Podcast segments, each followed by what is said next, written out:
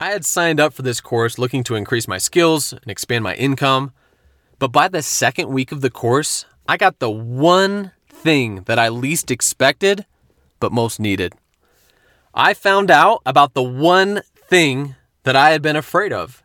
And it's crazy to think that the chocks had been sitting below me this whole time. I just couldn't see them. Welcome to the Be Bold or Be Forgotten podcast. My name is Brian Brown. Have you ever wondered why some people's stories are told for generations after they've passed, yet most are forgotten within just a few short years?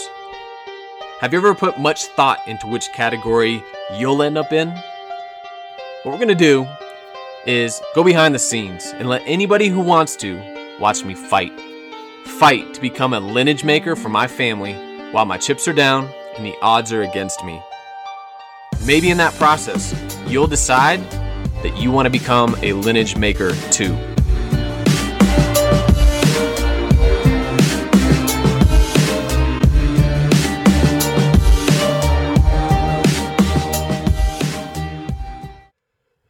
If you've ever been to an international airport, you've probably seen those big 747 jumbo jets that are parked on the tarmac. And if you've ever taken a closer look at those front wheels while it's parked, you've also noticed those yellow blocks that sit on either side of the wheels that are designed to keep the plane from moving. Those are called chocks. See, those chocks are seemingly insignificant compared to the size of the plane and the force of the engines that can propel 400 passengers all the way from the ground to 35,000 feet in the air. But clearly, those little small chocks hold the plane back from moving. As a matter of fact, the pilot could fire up those engines and push that throttle pretty far forward, and the plane would still just sit there. So, for a moment, imagine how frustrated a pilot might be if that throttle was pushed pretty far forward, but the plane wasn't moving down the tarmac or the runway, especially if everything else seemed like it was working just fine. Well, if you're at all familiar with airplanes, you know that from the vantage point of the cockpit, the pilot can't even see the wheels below. In fact, the pilot wouldn't even know that the chocks were on either side of the wheels holding them back unless one of two things happen. One, he or she gets out of the cockpit to change perspective and see the chocks with their own eyes. Or two, someone tells the pilot that the chocks are there and the pilot actually believes them. That's why they call it our blind spot. So let me ask you have you ever felt that you were putting effort into something and for whatever reason, you just couldn't seem to get things going to the level that you know that they could be? Well, there's a good chance that we need to remove the chocks. For years, my wife told me that I wouldn't be so hard on you if I didn't believe you were capable of doing bigger things. And I never liked that question, mostly because I didn't really think there was anything holding me back. I thought that it was just a matter of time before we got to the next level. I thought it was just a matter of putting in more effort before we would create more success. And don't get me wrong, we did make shifts in that journey that helped us create a better quality of life. Let me give you a couple basic examples. I used to believe that reading was boring and irrelevant to my life. Then I had some influential people help me realize that reading can shorten your learning curve and get you to where you want to go faster. So the belief changed. The perspective changed. Now I love learning and reading. I used to believe that the goal of life was to be comfortable. Then I realized that if you do what's comfortable, life will be pretty uncomfortable and unfulfilling. So I shifted the belief. If I do what's uncomfortable, life will generally be more comfortable and more fulfilling. So now I do a lot more of what's uncomfortable. But you know, sometimes identifying the big thing that's holding you back is the most challenging thing to do because it's in our blind spot. And you might ask, well, how can you know that something's even holding you back? Well, how do we know that an apple seed was planted? It's pretty obvious. It's because there's an apple tree standing before us. So, with our results, I believe it's pretty simple. If we're stuck at a certain level or keep hitting that same ceiling, there's a good chance that what we believe to be true just isn't so.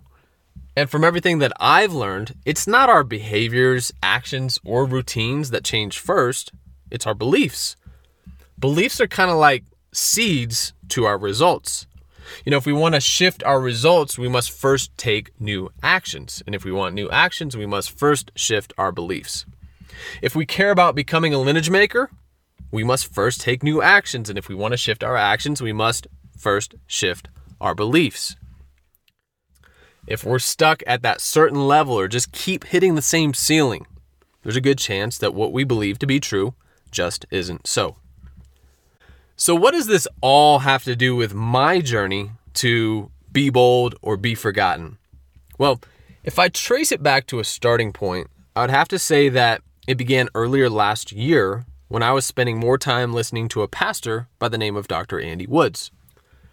Now, this is a little bit challenging to explain, especially if you've never experienced it like I hadn't.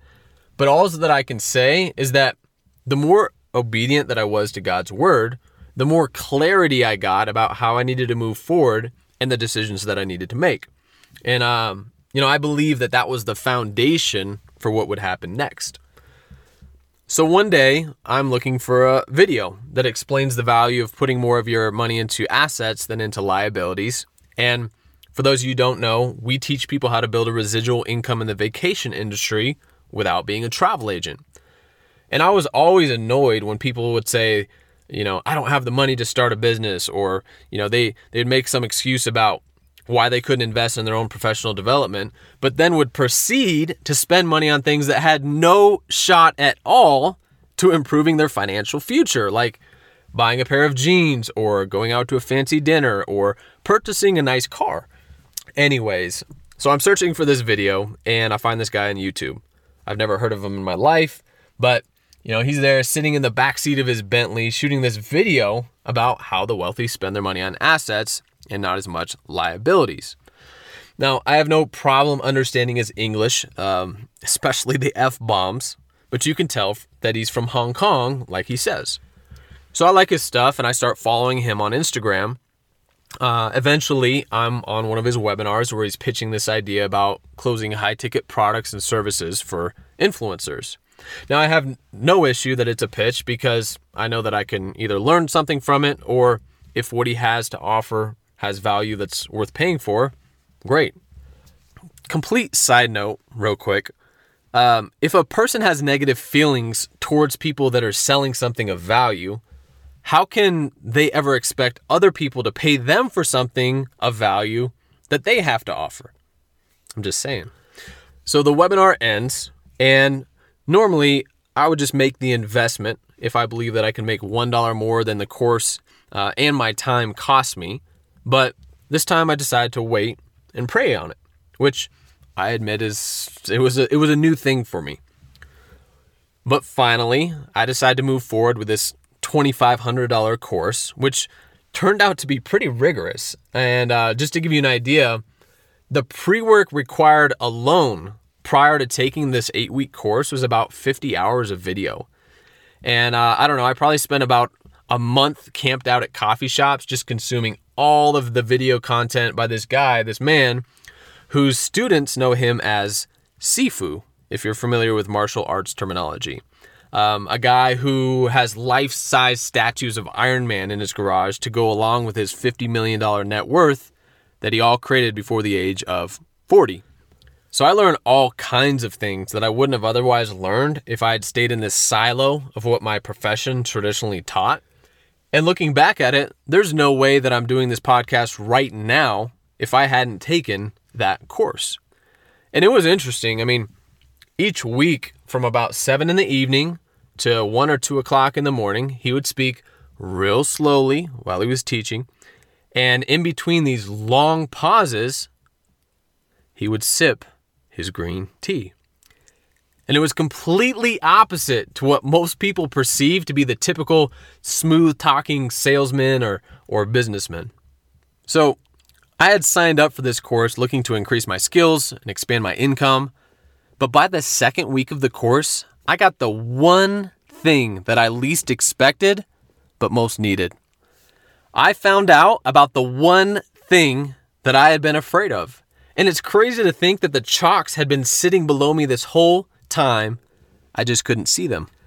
No, I wasn't afraid of failure. I was afraid of that one thing that I would have told you that I wasn't afraid of success. Success at a higher level.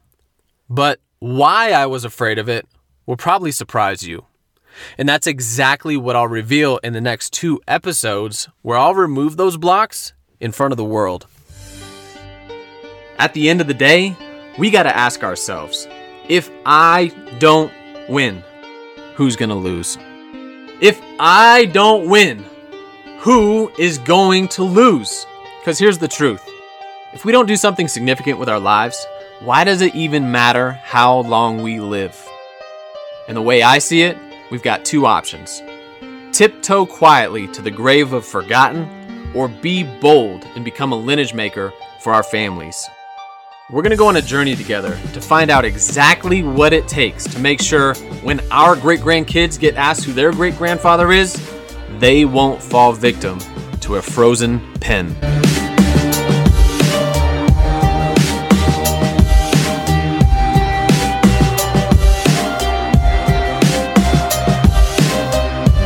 Hey, it's Brian. If you find this podcast to be worth your time, I'd ask you to consider giving it a rating on iTunes or Apple Podcasts. If it's a complete waste of your time, give it one out of five stars. If it's at all relevant to you living a better life and you plan on listening further, consider giving it five stars. Thank you in advance.